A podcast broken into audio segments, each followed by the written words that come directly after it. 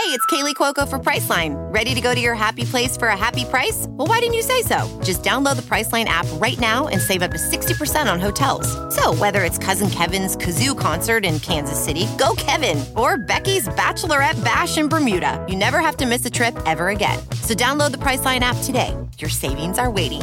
Go to your happy place for a happy price.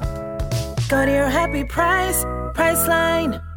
The wait is over. A triple header of fun is upon us this week. Football's in effect. The NBA Finals are here, and the MLB playoffs are in full swing. You might go to some of these games, but you can still be in on the action at Bet Online. Bet Online is going the extra mile to make sure you get in on everything. From game spreads, totals, to teams, player, coaching props, Bet Online gives you more options to wager than any place online. Head to Bet Online today and take advantage of all the great sign-up bonuses. Bet Online, your online sportsbook experts. You are listening to the Bird Calls on the Armchair All American Network. For more on your Pelicans, go to iTunes, search the Bird Calls, and subscribe today.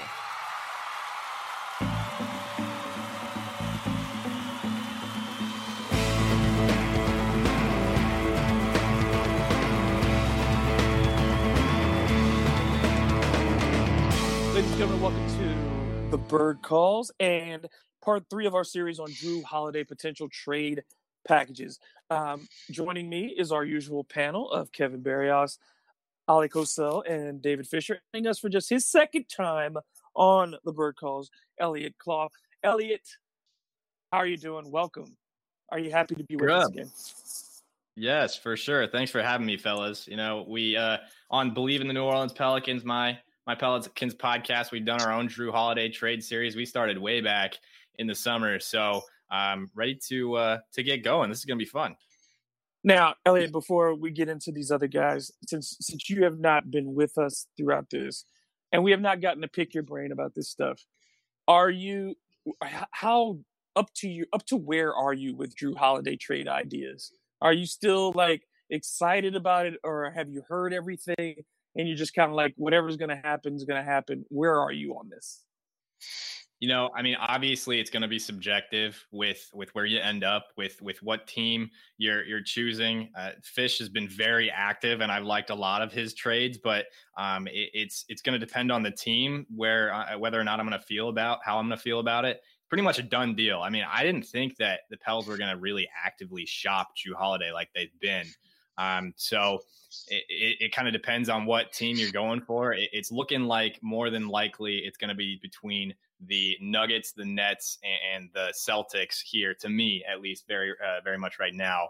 Um, but pretty much, you know, Ali and I had a little bit of an interaction the other day on Twitter where I, I'm just caught in in emotions of it all. You know, us Pelicans Mm-hmm. fans and members of the media are absolutely in love with who Jrue Holiday is, but um, it, it's coming down to whether or not he's he fits long term. And, and there's some options out there for for who ends up in New Orleans. And pretty much I, I'm to a point where it's a done deal, but I, I'm not necessarily going to be happy about it until I see the return that the Pelicans get.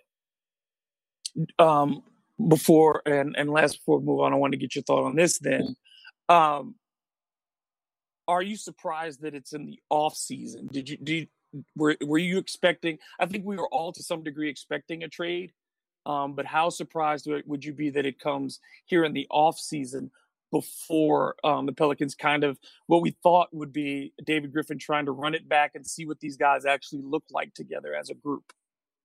Right, and especially that they brought in SVG, who's a such a talented guy in, in instilling defense and, and making defensive focus. And when you have Jrue Holiday on your roster, while Fish has pointed out that Holiday is not the greatest team defender in the world, he's a guy you can point to with all these young guys on your roster and say that is effort, that is a sense of urgency on your defense. And, and this is a guy who brings it every night.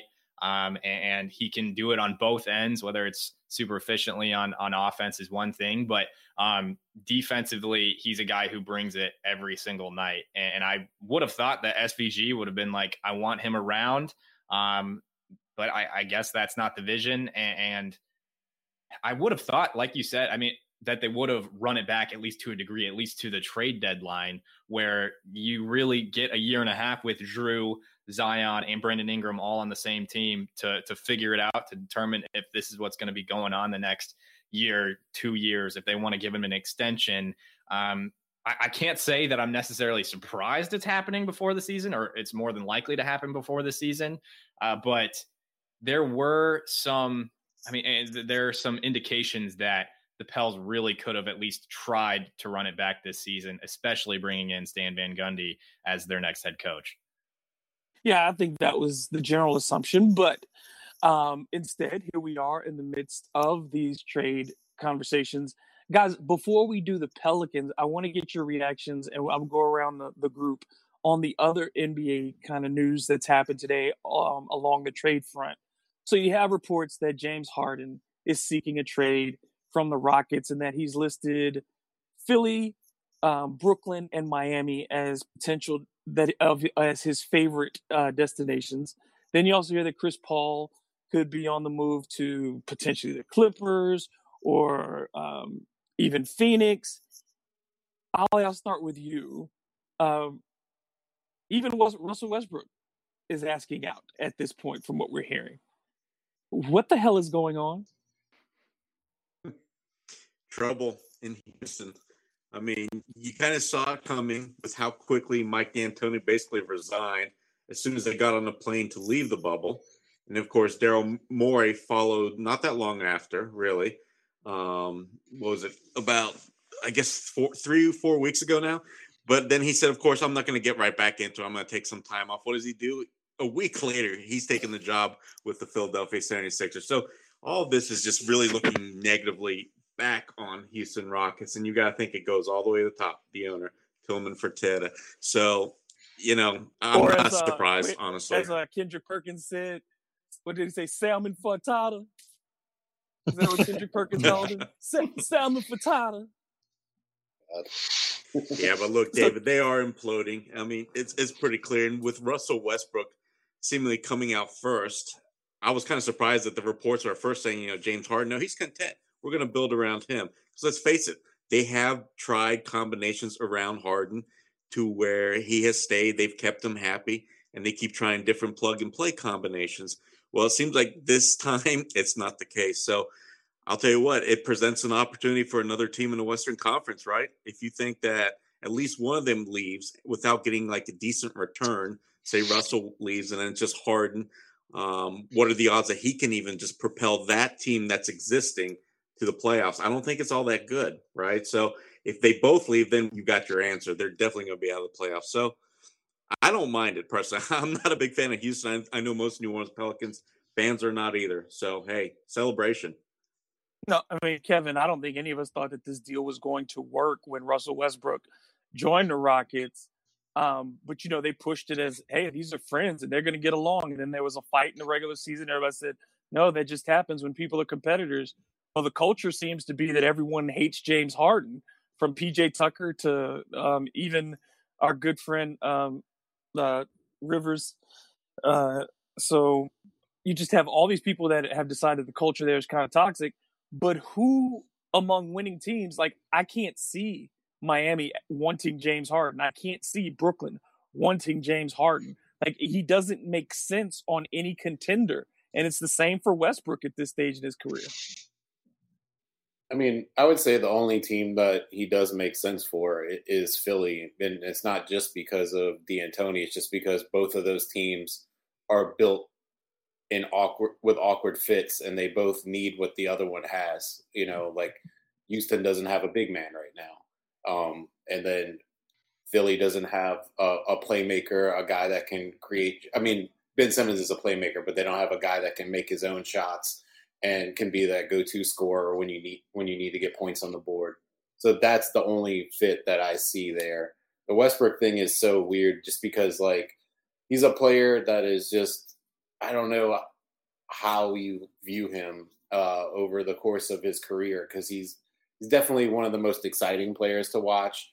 He puts up numbers. He's been in winning situations, uh, but there's just something about his inefficiency and his inability to shoot consistently from the outside that just makes him a tough fit anywhere else. And, and now that his body is possibly breaking down, he's really uh, problematic to add to your roster to give up a whole lot for because you don't know what you're getting back. Um, so it's it's a really bad problem that Houston has, especially if Harden wants out. Because if Harden is okay, then you can always retool around a guy that has put up MVP numbers for the last like four or five years and is kind of a one man sh- can become a one man show on offense uh, that can carry you into the playoffs every year with the talent level that he has. But if he wants out too, um, then it's just a nightmare in Houston, which is fine by me because I hate that city and I hate that team. So um, I feel bad for Will Weaver who just went over there, and for Stephen Silas who just went there thinking he was going to be coaching an MVP uh, caliber player and creating offense around him. Um, and now they're going to have a seemingly a bunch of turmoil and a bunch of new pieces to try to figure out in a shortened off season. So I wouldn't expect them to get off to a very good start, um, even if they're not able to move those guys to begin with, because now all that dirty laundry's in the air and they have to sort that out with a first time head coach. Um, so it's, you know, it's going to be a tough situation there, which I'm all for, I guess. Yeah, um, Fish. I never would have thought that a year ago we'd be saying that Chris Paul is the most valuable of that group, and and after what he did in Oklahoma City last season, obviously, um, people are very high on him. Unfortunately, that forty million dollar price tag makes it very hard to move him. He's been tied to go back to the Clippers and reunite with in LA. Um, Phoenix has certainly been in the mix. Of course, the Knicks are always thrown into that, but I can't see Chris Paul wanting to go to New York. Uh, how how how in demand do you think Chris Paul is at this point? And is somebody willing to take you know bite the bullet and, and, and make that move? One team that would jump out to me, especially it's so difficult to match salaries for any of those guys. A team that I think might be willing to take the plunge would be the Charlotte Hornets because they have a lot of cap space, so they can make a very unbalanced trade.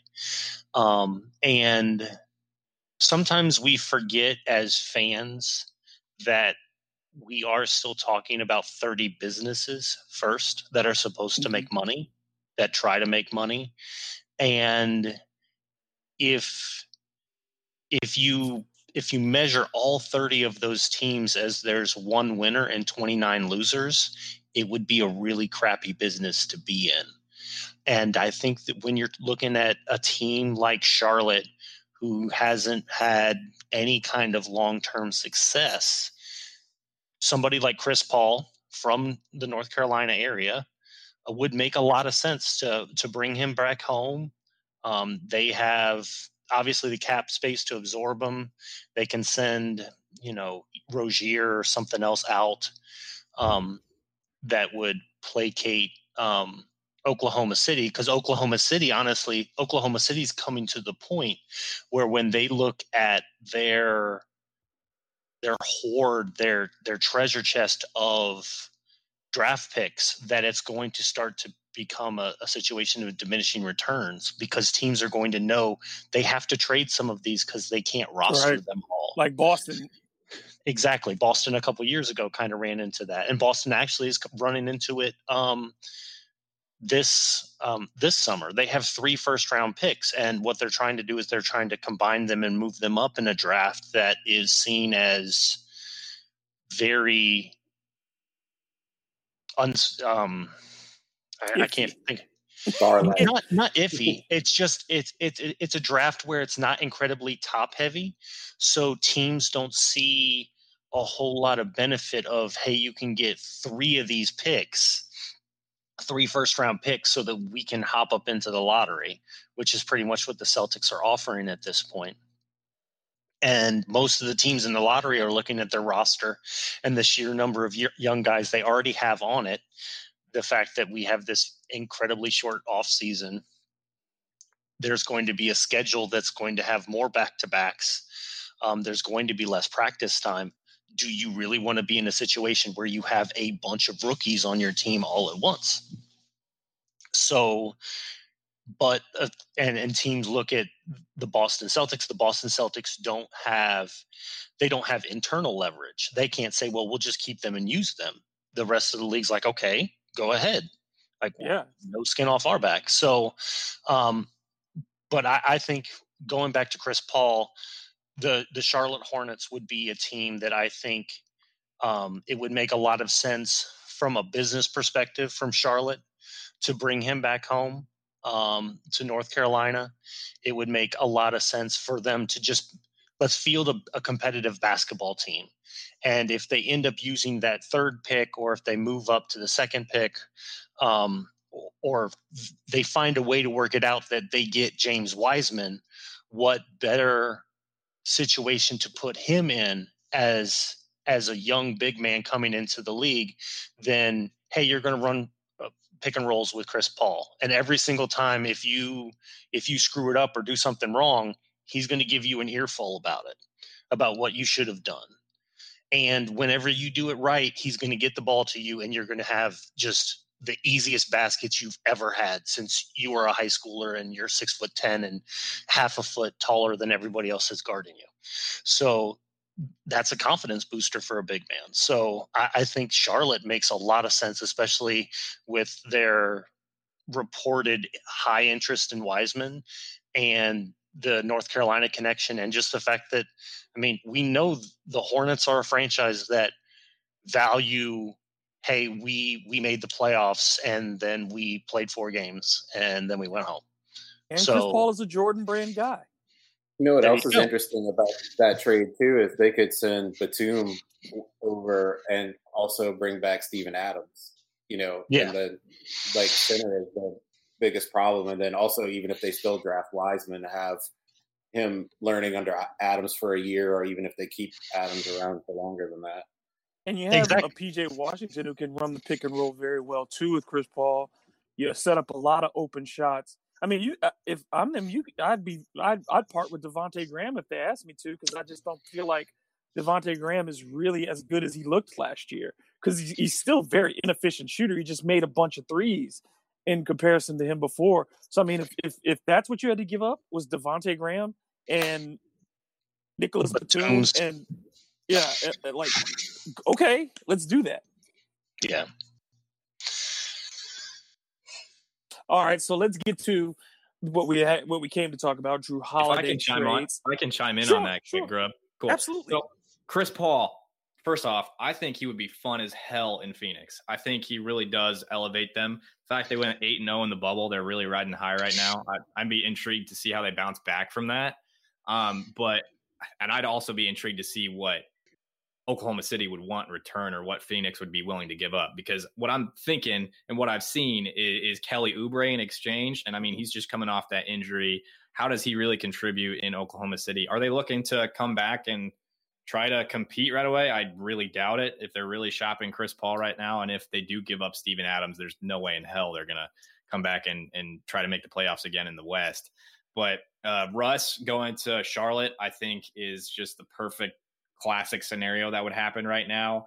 I'm also kind of digging this whole situation like Kevin is because I just can't stand James Harden. I don't like the way he plays basketball. The fact that he's paired with Dwight Howard when Dwight Howard was more relevant than, well, he's become more relevant again, but he paired with Chris Paul, wanted to ship him out, paired with Russ. This isn't working. I mean, I would be shocked at this rate if James Harden even gets back to the Western Conference Finals. And the only way I see him being relevant again is if he goes to like again, like Kev said, uh, to to Philly. I think that's where he fits best. Um, they have zero shooters on that roster, unless you count Joel Embiid, who's a center as a shooter on that roster. And I think he'd fit well in Philly. Um, as to if that works out and um, he can't fit in as a personality there. I don't know, but um, the the one thing that really sticks out to me of everything that I said is is Chris Paul and Phoenix. I I really think that would work well, and I think it'd be fun. It, the, the thing about Philly for me that kind of bothers me is if you have Harden and you keep Simmons, which is the scenario that you know, I'm thinking of if, if Embiid is sent out, what does Simmons become? because does he because you can't leave him and have him play four out and wait for Harden to find him as a shooter. So what do you do with Simmons on the offensive end? I mean, I, the way I see it is you're going to have to give up Simmons and, and hold on to Embiid if you're going to make it work. I, I, don't I don't know how. Yeah, I mean, I'm right there with you. I don't know how you make that work with with Simmons because we they tried to make him a power forward and then he got hurt. So what you don't really know what you're getting from him at that position. And I mean, you can't combine those two in the backcourt if you're gonna hold on to Simmons. So I think you got to hold on to Embiid and, and ship Simmons to Houston if you're gonna make it work. Yeah, just you can't play a two man game. You can't run that pick and roll with Harden and Simmons, and then Tobias Harris who you already struggle with trying to get him motivated on a night to night basis to shoot the basketball. I just think if you have him paired with, with James Harden, he never shoots again. Yeah. Are we really going to talk for 20 minutes, not bring up the fact that Chris Paul supposedly wants to play with Jrue Holiday and come to the New Orleans Pelicans? I mean, guys. I don't believe that to be true. I just don't believe that to be true. I don't believe it. I don't. I think that's the that one is the most pipe smokish of all that that they want to that Chris Paul did if you wants to do. But that. David, if you're Chris Paul and you know this contract and you're not going to obviously um, get rid of it because you want to get paid eighty sub million dollars over these next two years, what teams can you fit on where they give you a reasonable chance of success? You know, getting hey. in the playoffs and maybe making some noise. I mean, it I can't think- just be Phoenix. Don't you think if Chris comes to New Orleans and say they maybe somehow find a way to keep Jrue Holiday, that wouldn't that be a better, more appealing option than going to Phoenix? But I just don't see how that happens. That's basically you're punting on your the Pelicans. Give Pelicans have to give up so much, and it just seems like a short term move. And if Chris Paul's knee dies this year, his knee just goes away. It's already a bad knee, and if he just ages in one year, you would have gone for that experiment on a team that wasn't going to win a championship anyway and giving up everything. I just it doesn't make sense to me. Kevin, you want to say something? Yeah, I was just gonna say I showed you earlier how you could pair Jrue Holiday and Chris Paul to, on the Suns uh, without that Suns team really blowing up their bubble team too much. And uh, I mean, I think that work. oh, to, Phoenix, yeah, that's different. Yeah, but I'm saying if they like try, I mean, to, they wouldn't even have to blow up the bubble team too much. All they would be get, they would give up Bridges, obviously, but that would be replaced with Jrue, and then they would give up um, uh, Rubio, Oubre. but replacing him with CP, and then they lose Oubre, who wasn't part of that team anyway, and that's it. That's it. You know. Yeah, Phoenix could do it. Yeah, I, and I, I, agree with you guys that it makes a fit in Phoenix, but I just don't see how it happens in New Orleans. It just, it, it just, I just couldn't see it in New Orleans. I know that people who would love to see. I'd love to see CP3 back in New Orleans, but I just don't see how it works. I mean, what do the Pels yeah, give I, up? I don't really either, but it just it's fun to talk about because let's face it, that was the biggest morning news I saw when I got out of bed this morning. I was, I guess, uh, if this were quarter law, we'd call that hearsay, though. We have no evidence that such thing exists. But we mentioned it. We can move on because yeah, I don't, I don't foresee it happening either. Okay, these are not our my favorite teams. I don't know if any of you guys think these are fantastic trade partners, but we will discuss them because that's what we've promised the people. So um, I guess I will make Kevin you the winner of the coin toss and let Fish go first. Um, and give his presentation on the Chicago Bulls and what may transpire, what could be enticing for the New Orleans Pelicans to send Jrue Holiday to the Windy City. So I'm going to walk through just basically some of the the assets that they have that they could put into a trade. Um, the Bulls, surprisingly enough, are relatively cl- close to um, the salary cap, so they don't have a whole lot of free cap space to do. So it's difficult to do a, a very uneven trade with them. But um, Otto Porter, assuming that he opts into the player option he has for roughly $28 million, which he would be a fool not to opt into that, um, he's kind of your salary ballast. Um, he is a serviceable wing six foot eight. It'd be nice for the Pelicans to have multiple players who are you know, over six foot five in the rotation. Um, I know that's been a, a point of contention for um, Grubb and myself for quite some time. Um, is Amen. he a huge asset? Is he a huge asset? No, um, but I mean, he, he's an NBA rotation player. You can say, "Hey, we're going to slide Brandon Brandon Ingram up to the two guard, and we want to play um, Otto Porter at the three, and that that that'll work. And he's going to be able to stretch the floor he'll be able to contribute in a number of ways. he is an expiring contract. So again, mostly just salary ballast to make the salaries work. Um, the Bulls have the number four pick in the draft, um, which would be extremely valuable to the Pelicans, either in a situation if it's a one uh, if it's you know just Jrue Holiday being traded to the Bulls, um, maybe you send Holiday and the 13th pick, you get something like Otto Porter and the fourth pick back, and then my favorite big man that they have, Lauri Markkanen, um, who, if you want to, uh, if you want a seven footer who can defend the rim a little bit and stretch the floor on the other end to make space for for Zion Williamson. Lauri Markkanen is one of the few big men who can legitimately do that.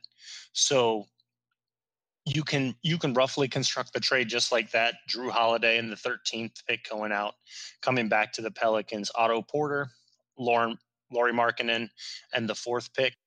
With the fourth pick, um, we haven't talked a whole lot about the draft, but uh, Halliburton, Hayes, Okongwu. Those would be the three um, that that I focus on as a Pelican fan. Um, that that I would hope that they would target. Um, but passing it to Kevin later, I think one of the things that makes the Bulls extremely interesting is if they're a third partner. It, I mean, the Bulls would be up um, the third team in a trade where Jrue Holiday doesn't go there because yes. the Pelicans are sending Jrue Holiday to a contender. Um, but the Bulls' current executive vice president of basketball operations, Arturas Karnisovas, um, came over from the Denver Nuggets front, um, front office. He was in the front office when they picked uh, Michael Porter Jr. And you say if he's really interested in that, and you can get the Nuggets to put Michael Porter Jr. on the table, but I, I mean, Grub, I know you and myself not very high on how Michael Porter Jr. fits on this team.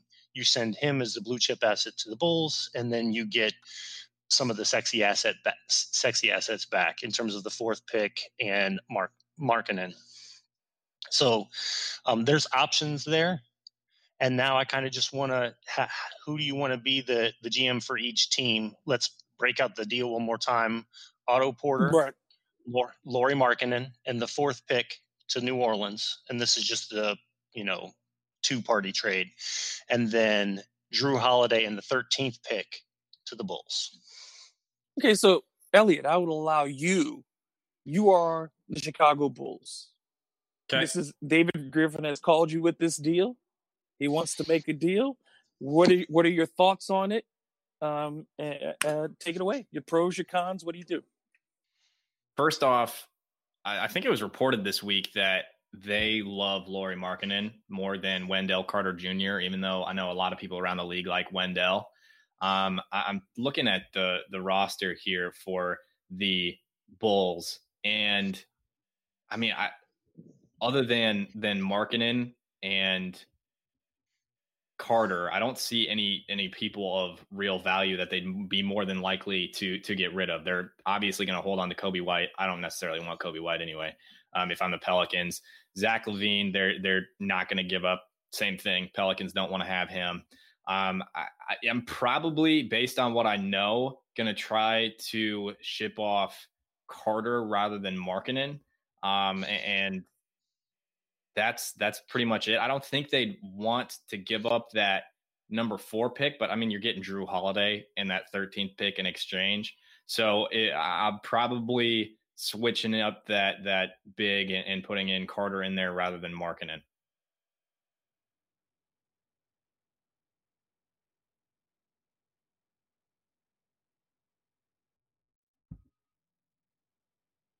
Y'all there?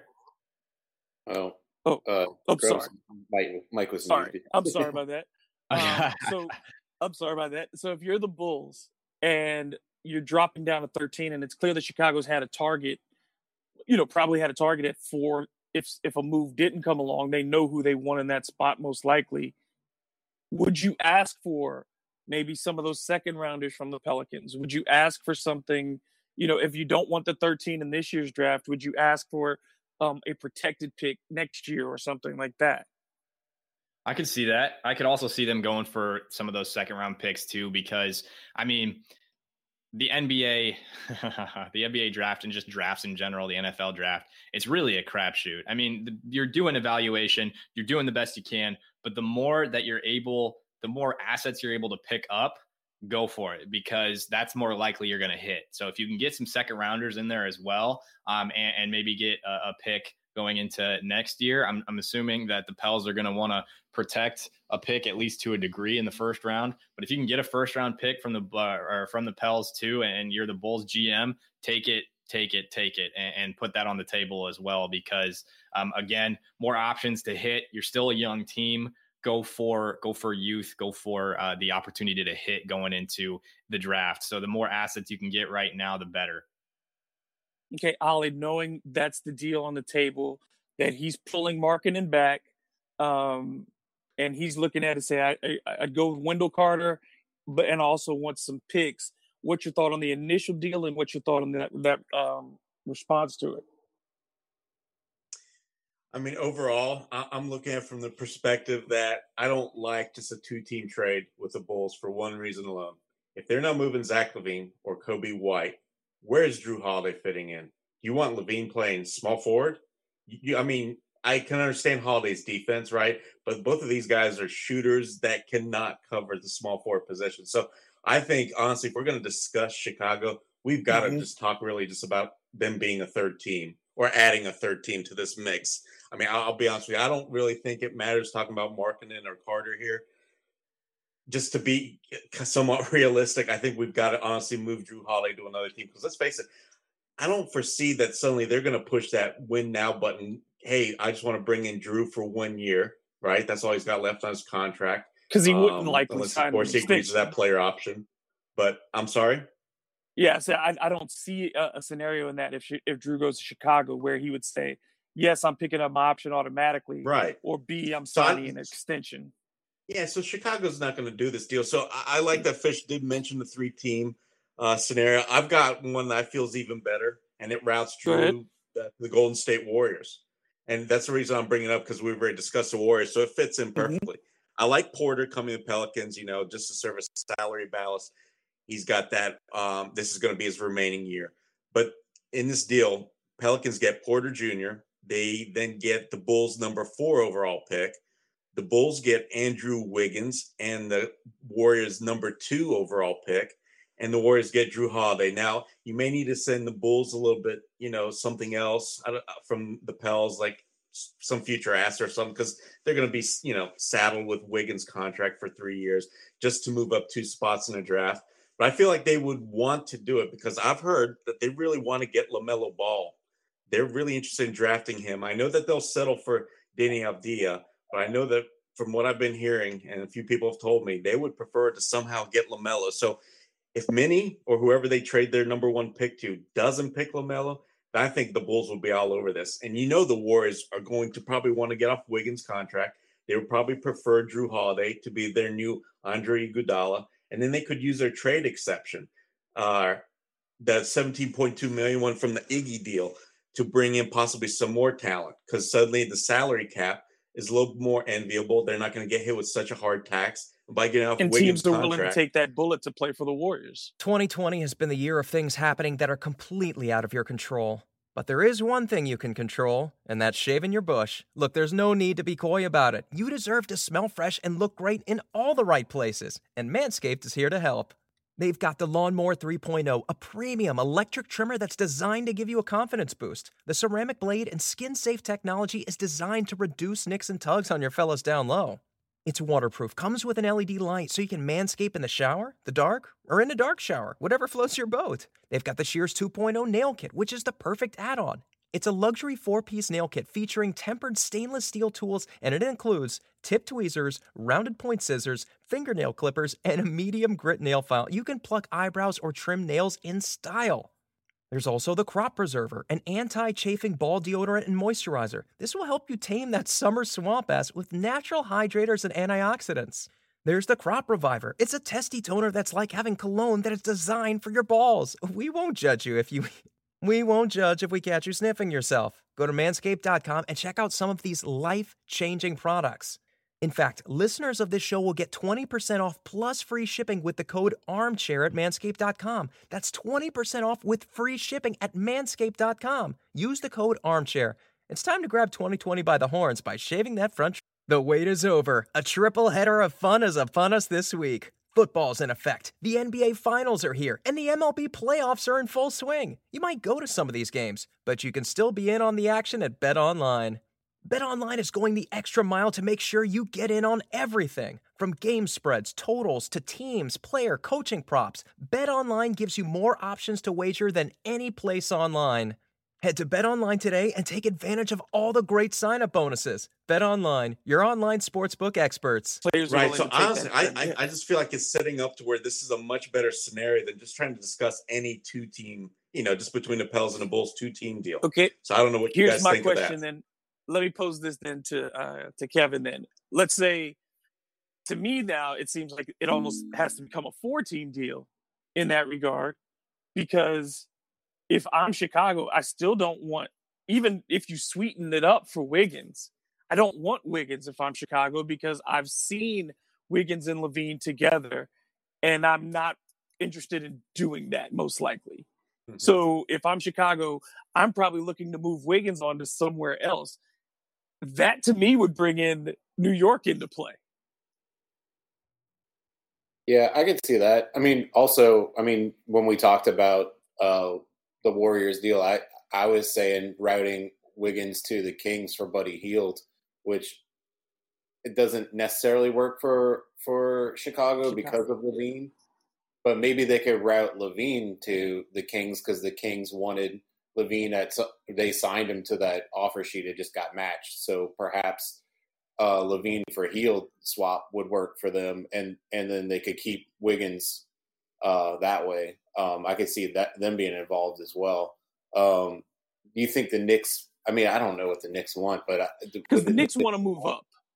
I know the Knicks want to move up because they want LaMelo, or they, you know, they they have, they're trying to draft a star. So in that so, scenario, the Pelicans are getting eight instead of four. I would think that that's how it would end up because the Knicks would have to have either four or two out of that deal. They would have to either get the Warriors two, or they'd have to get the Chicago four to take the on. Pels aren't just the taking salary. eight Porter Jr. for Holiday though, so got to figure that one out too. Yeah, it, that's what makes all of this hard is because you're giving around a lot of players who either a make a lot of money, um, or b does it make sense with the personnel that they have? Because Chicago is so weird roster wise. They have a bunch of the same kind of guys. Like they have to make a decision on Dunn. Mm-hmm. They don't even know what they're going to do with him yet. Mm-hmm. So I'd it's like it's just surprised. a very weird roster. I'd be surprised if they hold on to Dunn. I mean, I, he doesn't do much for me, if I'm going to be honest. But if, if I'm going to throw in a fourth team too instead of New York, I could see the Pacers getting involved. I mean, there's a lot of moving pieces. For Oladipo, yeah, Oladipo, maybe Turner.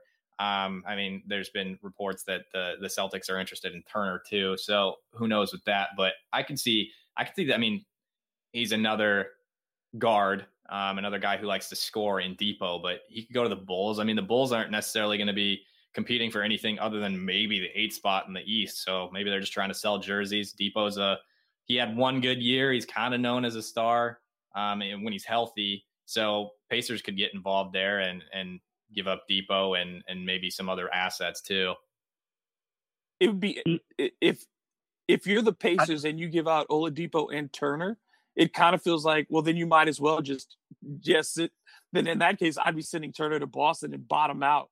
Give me the picks. If you got a brand new coach and you're saying, hey, we're just going to try this over and build around Sabonis and the Holiday kid kids um, in the backcourt. Don't and forget Brogdon. got Brogdon too. Yeah, yeah and Brogdon. And, you and can build around that pretty quickly with those picks. Maybe yeah. I don't know.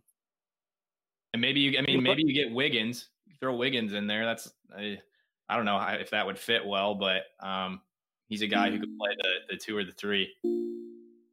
It's it's interesting. That's that makes this is, is so crazy is because we have no idea what teams are thinking going into this draft and how many how, how many of them value it a lot and how many of them are willing. There's so many teams that do want to move back, but there are also a number of teams that want to move up but just don't know how to make that link.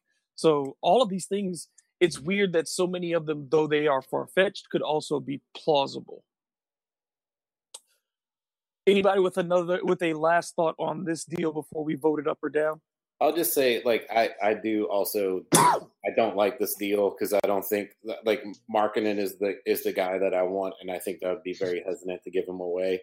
Um, and, and everything you said about the fit with Jrue and all those guards does also doesn't make a lot of sense. But here's a thing that I put together. See if you like mm-hmm. this. If it's just the two teams, so Holiday, Darius, Melli, uh, two seconds, 13 and a lottery protected future first from the from the Pelicans to the Bulls for Otto Porter Jr., Markkanen, for and a sign and trade of Denzel Valentine. So Pelicans come away with the fourth pick, Markkanen. I think you have to sweeten the pot if you want Markkanen, so you have to throw that extra yeah. pick in there. You get Denzel Valentine, a solid guard, uh, forward that can play make, hit the open shot, defend and then Porter, who also is a nice serviceable swing forward for a year, and possibly you know with his bird rights, he can bring him back on a better deal later. Um, that's the best I could come up with for a Chicago trade. I see. I don't and, like that and, one.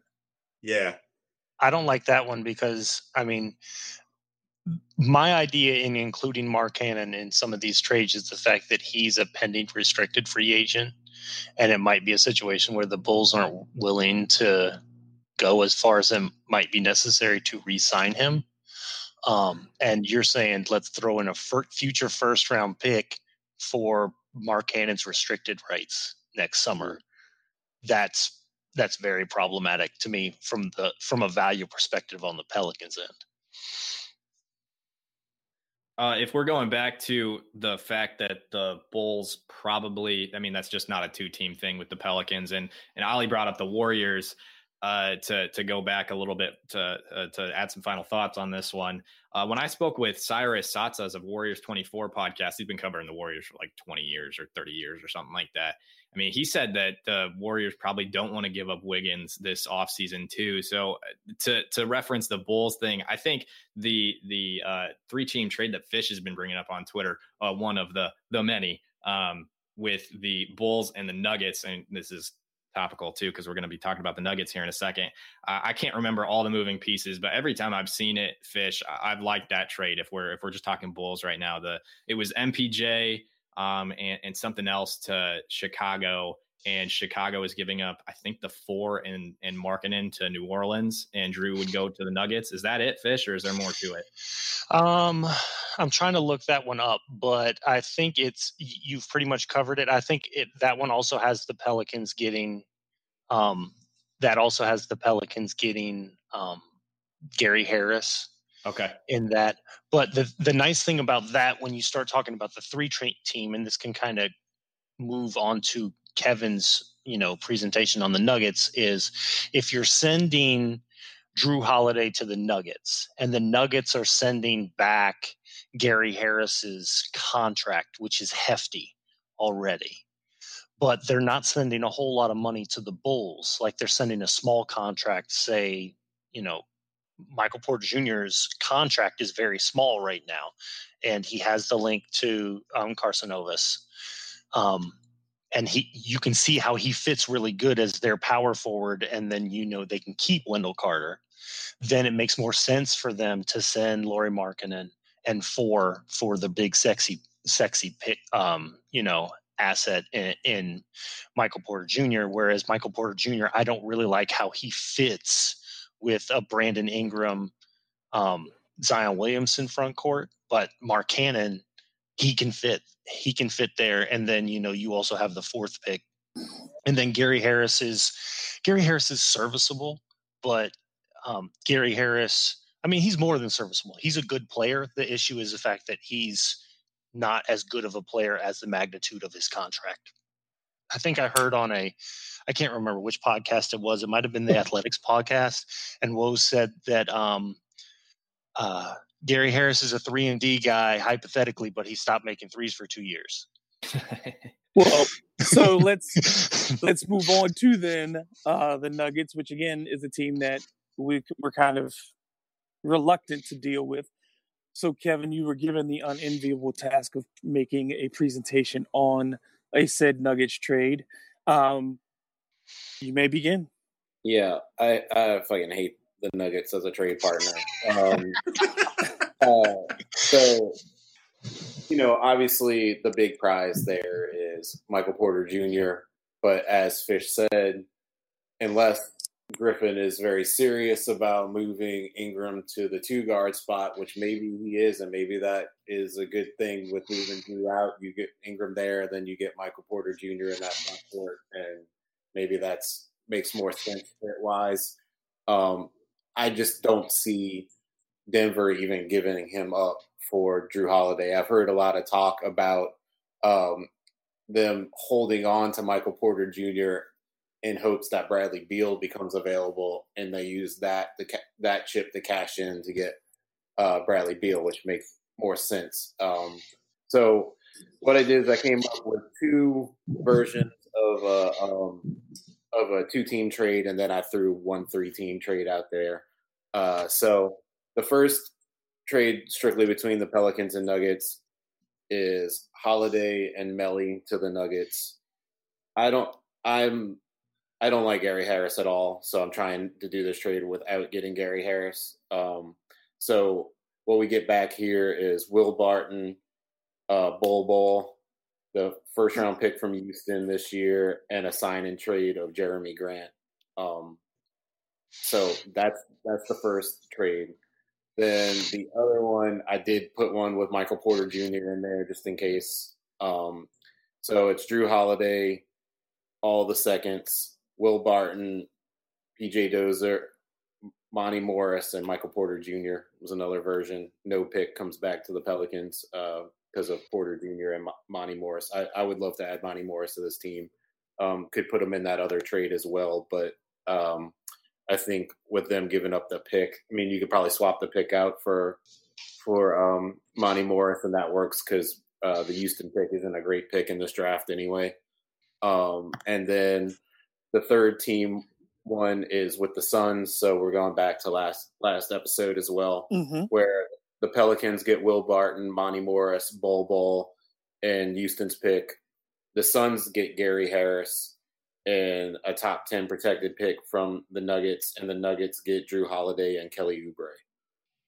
I just want to okay. before we before we discuss anything, I want to mention the fact that Frank Jackson was picked 31st in the same NBA draft that Monte Morris was picked 51st.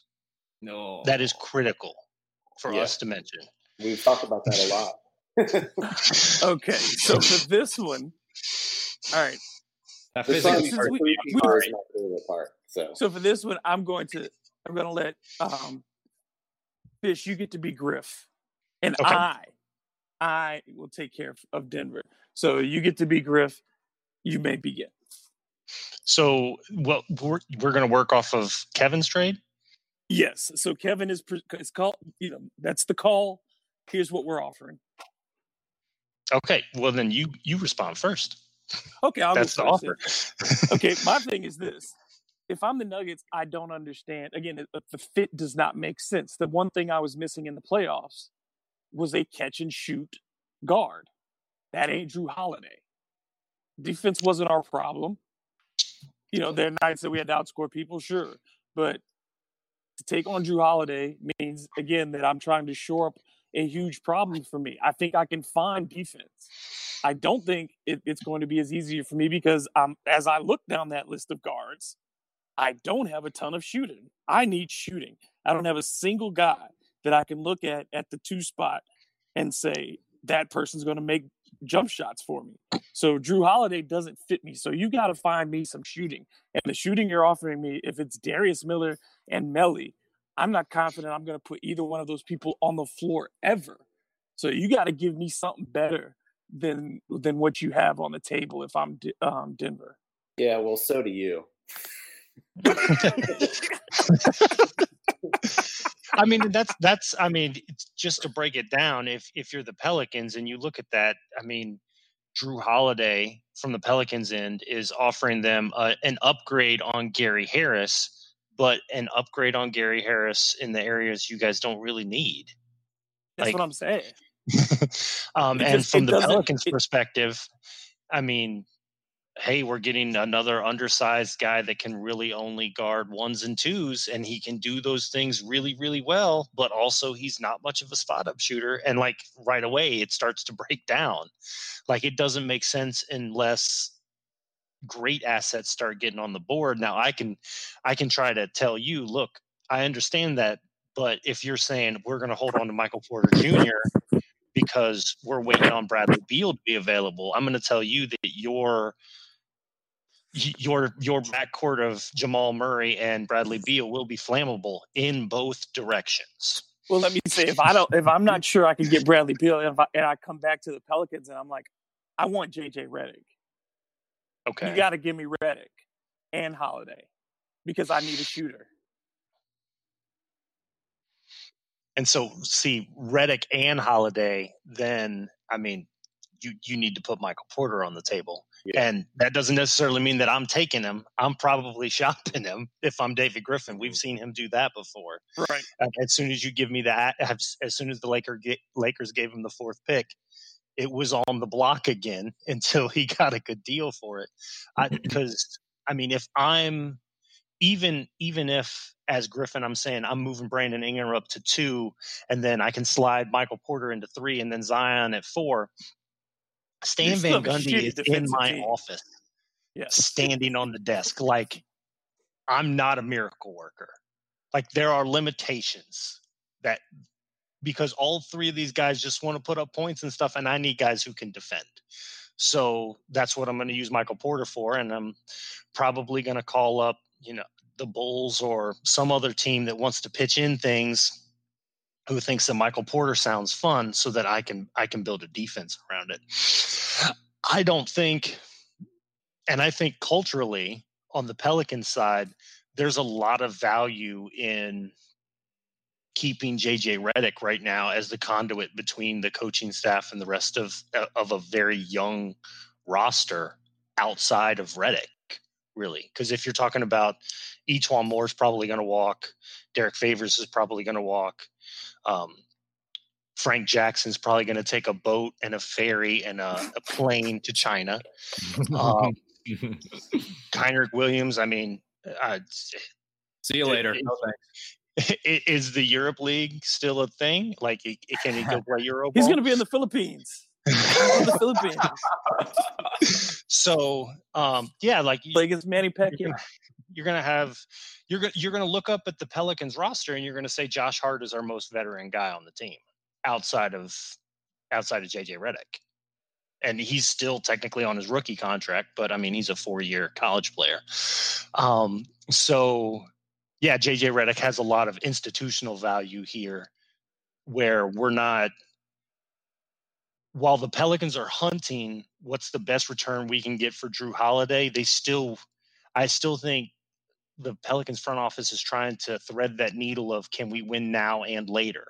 They tried to do it last season and it didn't work because they had they had no no backup center.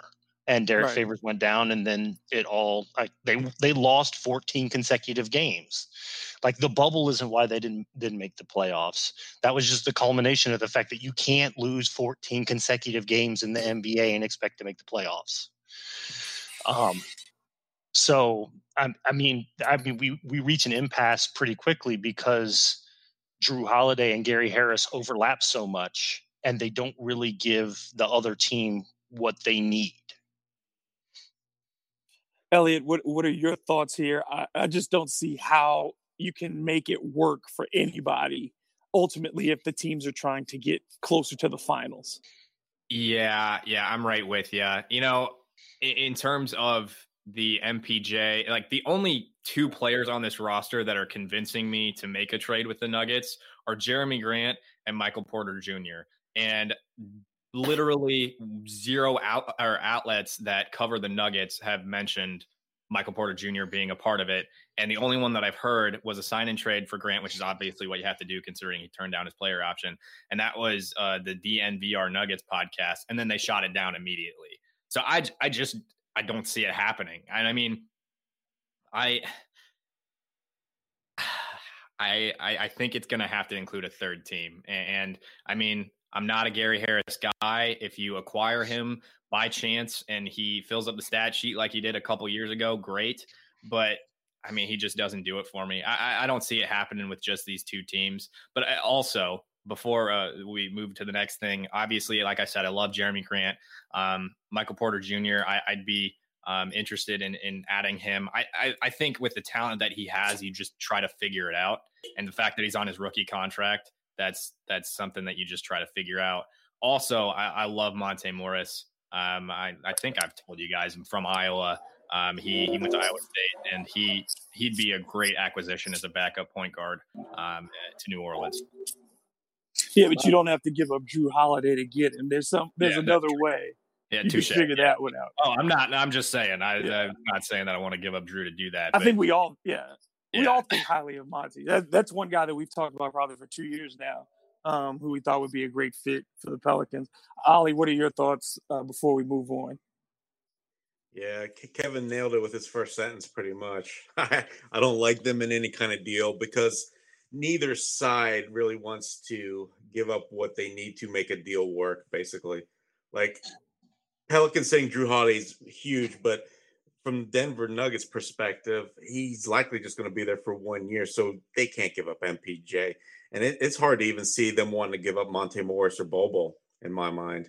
I mean, Jeremiah Grant makes a little bit of sense because there's a question on whether they're actually going to re-sign him because he's looking maybe for something they're thinking 12 to 14 million.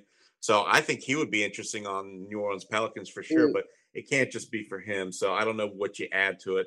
I can't stand Gary Harris. I don't want to see him in the Pelicans uniform ever.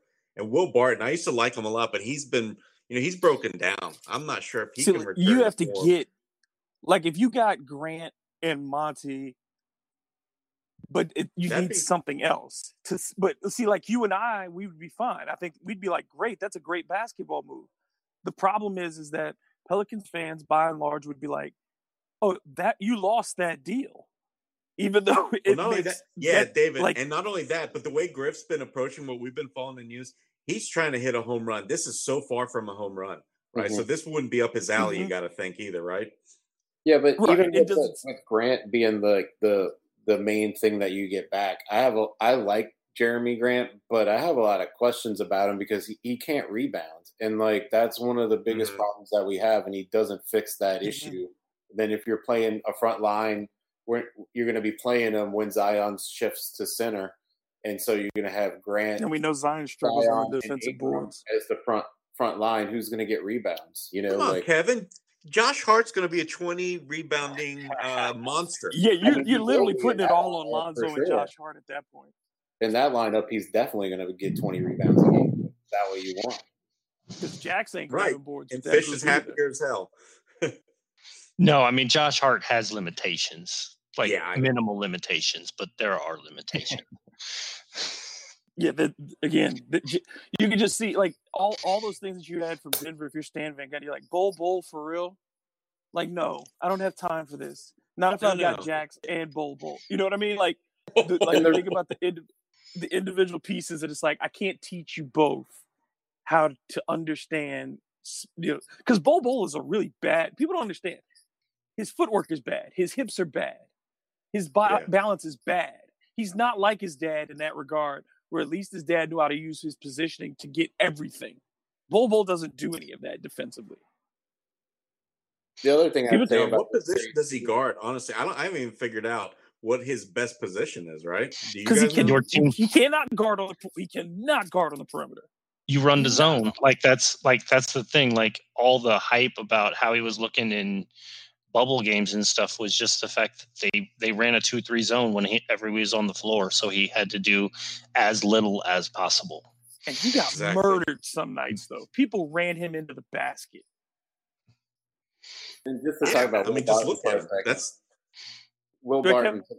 Why, why I threw Will Barton in there instead of Gary Harris? They're both two year deals, but Will Barton's is like almost six billion dollars less a year and I think he's a good culture guy. And I always did like him as a player. And yes, his body is starting to break down, but this is one of those times where you need the salary, and I'd rather have Barton than Harris. And I and one of the reasons you bought brought in um, Aaron Nelson is to kind of give these kind of guys like Will Barton a second chance on their career, like we've seen them do it before. Not going to say it's going to work, but that's one of the reasons you hire him to try to get guys like this and get get them back in shape and and um, you know give them another second career. So that's one of the reasons I included Barton instead of Harris. I, am totally out on Harris. I really can't stand watching him play. Um, yeah, so at least, at least you know I feel like Barton brings some culture with him, and and um, you know he has he's a good slasher. He's an okay spot up shooter. He's a decent defender, and he's a long long two guard. He's an undersized three, but he can play that. So I mean, if you guys want to bring culture here, you guys are talking about possible sign and trades and stuff. The sign and trade target from Denver is actually Paul Millsap, a short term yeah. deal or something like that. Um, but he but can be want him your, back. I'm hearing. Well, of course they do, but I mean, yeah, gosh, Ollie, I think I wrote about the Pelicans should chase um, Paul Millsap when he was leaving Utah like seven years ago. Remember that? Oh my God, I know. We were all on that train, dude. I remember with Rowan too. We all loved him. Yeah. Well, we have one more to go with the Nets and the Pacers. That'll be next. But so before we wrap this one up, we do our verdicts. So first, we'll go. We'll start um, with the Bulls, and we'll start with Kevin. Kevin, Bulls as a likely trade partner, and and then your thoughts as a preferred trade partner. Uh, Bulls I'm to put them in the likely category as a third team somehow. Um, it, I can see the world that works out, um, but it's not really a preferred one for me because I, for me, the prize is Markkanen, and I don't see them giving up Markkanen. Um, so I'm to say no to a trade with the Bulls. Elliot.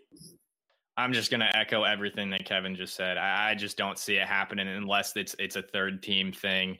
And and I mean, he, he just kind of hit it on the head. Markkanen is, is, the piece. The number four pick is the piece. Um, I, I, could see them giving up the four, but based on that report that we heard about their love for Markkanen, I don't see it happening. And then Carter is, uh, well, it'd be interesting to acquire Carter. I, I'd, I'd be interested to see what happens. Am I excited about that? Uh, but um, Markkanen is is the is the piece, and and I don't see that happening. So Ollie? not likely.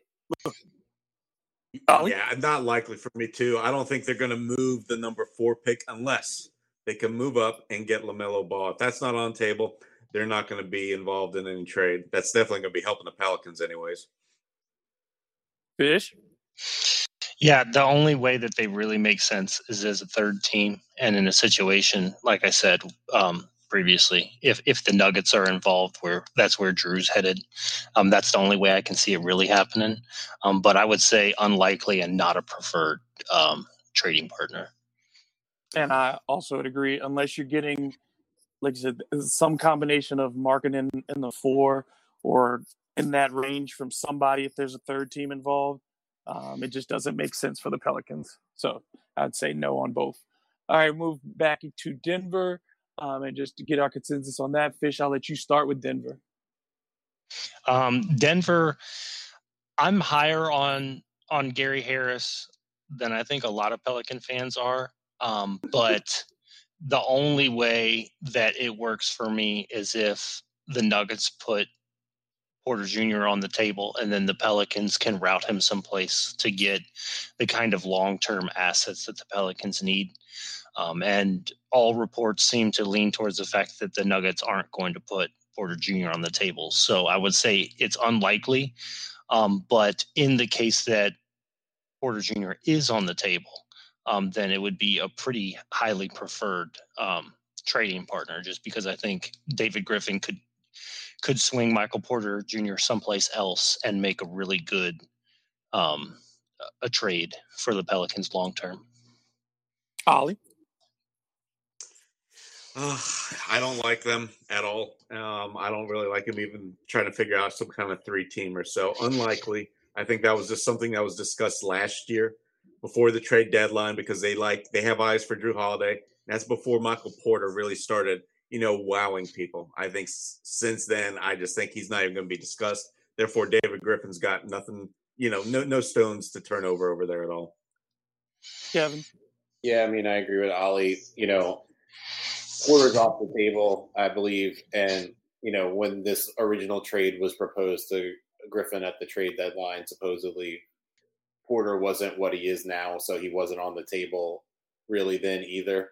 And Griff walked away from that offer, so I don't think it's going to be any better now. Um, so I I don't think it's going to happen, and I really don't want it to. Looking at everything else that the Nuggets have, I just don't think they're they give the Pelicans what they need. You know, the Pelicans aren't going to be able to move up in the draft, and they're not really getting a young player that they can uh, really be part of the core. So for me, it's a no from them. Elliot, you get the last word. Yeah, I'm gonna say it's. I think it's probably more likely than the rest of you guys do. Um, but it, it's gonna come down to Grant and MPJ. That's that is what it's gonna come down to. This narrative of Nuggets fans wanting to give up Gary Harris, Bol Bol, Will Barton, and a bunch of picks just isn't going to do it. It's just not. Um, but if if they can be swayed, if Grant does do a sign and trade sort of situation, um, that's what's going to make it happen. But it, it does become exponentially more likely if a third team's involved and, and the Pels can get a, a higher draft pick because pretty clear that the Pelicans want to move into that top ten. There's they're eyeing somebody. Yes, they they clearly are, and and they are on a mission to get up there. But yet, there are a lot of teams that clearly want to be in that top four or five um, in this draft because everybody thinks there's a big drop off, like a fat middle, like you said, fat middle. But that peak of those top five is really the most hit and miss. Like you're either going to hit the jackpot or you're going to be really bad for a long time and regret it. This year is going to just be I, am I think this is going to be this draft may be the most interesting draft we've seen in probably maybe 10, 15 years. I just have no idea what's going to happen. Y'all, but uh, this is for people who are listening. For all of you, um, I'm not sure if you guys know of Matt Babcock or Babcock Hoops. Matt's been on CBS for their more recent mock drafts, but I just had Derek Murray from Babcock Hoops, who's the director of scouting there, on my podcast, and that released this morning. If you haven't listened to it, there's a lot of options for the Pelicans going into this year's draft.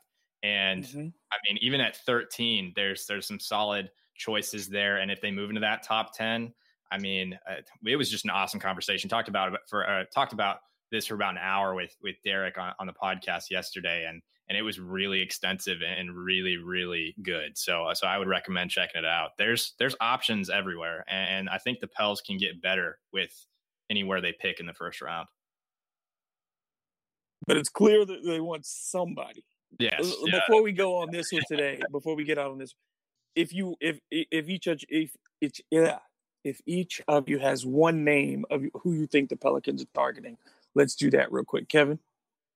Uh, I'll just say Killian Hayes. Uh, that's probably biased towards who I want, but um, I mean, you know, I think they like foreign guys. Uh, they they've sort of you know, the coach has come out and basically said that Lonzo is not really a um, half court uh, playmaker. Um, he's more of a transitional point guard and then a spot up shooter. Um, you know, we've seen him struggle in the pick and roll. So getting a guy like like Hayes that can run the pick and roll, can run your half court sets and still allow Lonzo to thrive and provide defense and rebounding and be an outside shooter and also just creating those dynamic plays in that in transition. I think it solves a lot of problems. Um, but I can see him go in a bunch of other directions too. But I, I really like Killian Hayes. Elliot, what do you think?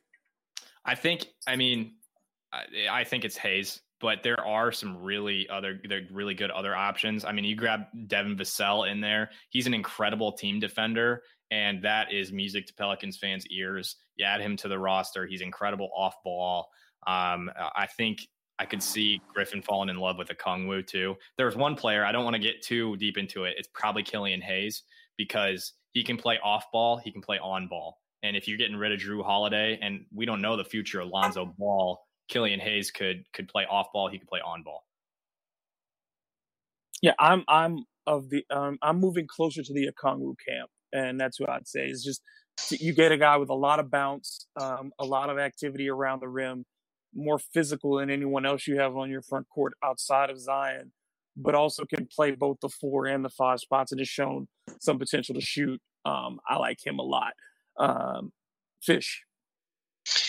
Um, see, it's it's difficult for me to separate who I want, which is Hayes, um, f- from who the Pelicans might be targeting. I, I lean towards um, maybe they're targeting somebody like Halliburton, um, who um, hasn't hasn't been as ball dominant maybe as Hayes has been in the last year, um, and I mean he has he still has you know a lot of those point guard, but has a lot of defensive um, potential on that end, um, but isn't quite as young. Um, and Halliburton might be more more ready to contribute in the NBA sooner. He's he's got a, a, a more mature body at this point, so I, I lean tor- more towards maybe it's Halliburton. Ollie, The last week, it's just been one name, and I feel like each day I've gotten more evidence that they're looking at getting him, and it's Onyeka Okongwu. I think there's no doubt that with Stan Van Gundy coming in here, they're going to need to get that paint protection up. We, we've talked about this Mhm. randomly with all you guys, you know, in our DM chats, but Stan Van Gundy wasn't brought in here to to hold hands and, and basically teach um, defense to guys that really just aren't meant to play. So they need to bring in somebody that's going to be an impact guy. And Okongwu, he, he's likely to be, or not likely, but he's got the potential to be a defensive player of the year. To to say that for a guy that you maybe can grab at six, I think that's incredible. So I think that's why the Pelicans are really focused on, like I said, trying to move up there because they they saw enough out of Zion to know that even if he's healthy, can you rely on him to be Draymond Green? I think the answer is clearly no. So I think you need to find the guy that can grow with those guys, with Bi and Zion, and be kind of the backbone of the defense. And Okongwu feels like a perfect fit. Yeah, because I, I I like him a lot, and I like the fact that he's not like just a Clint Capela, only used as a role man type. You can you can get him, you know, active, moving towards the rim on cuts. He can, like I said, he, he's shown the ability to shoot it a little bit, but he's an extremely active rebounder, which is something that the Pelicans need a lot of, and he can get up to block shots. He's not just going to be a weak side shot blocker; he can be an on ball shot blocker. I like him a lot, and I think he does help Yeah, the Pelicans. we should. I recommend people watch some video because this guy's hands are incredibly soft. He can, while he's in the air, catch and shoot in the same motion. I've seen him do it a countless times. So I think the upside is really there for him to become something a little bit offensively too. Um, so tomorrow, that's the plan, right, guys? Tomorrow, Mhm. we'll wrap this up Yes. um, with the Nets and the Pacers. So if you've missed any of our series, um, you can go back and check those out at the Bird Calls, and you can also see the write ups that Oleh Kosel has painstakingly done to put these ideas um, on thebirdwrites.com, and you can check those out and just review and see which ones you like. Let us know. Um, and of course, subscribe, rate, and share this podcast as well. So, for the guys, um, until the next time, let's go, Pels.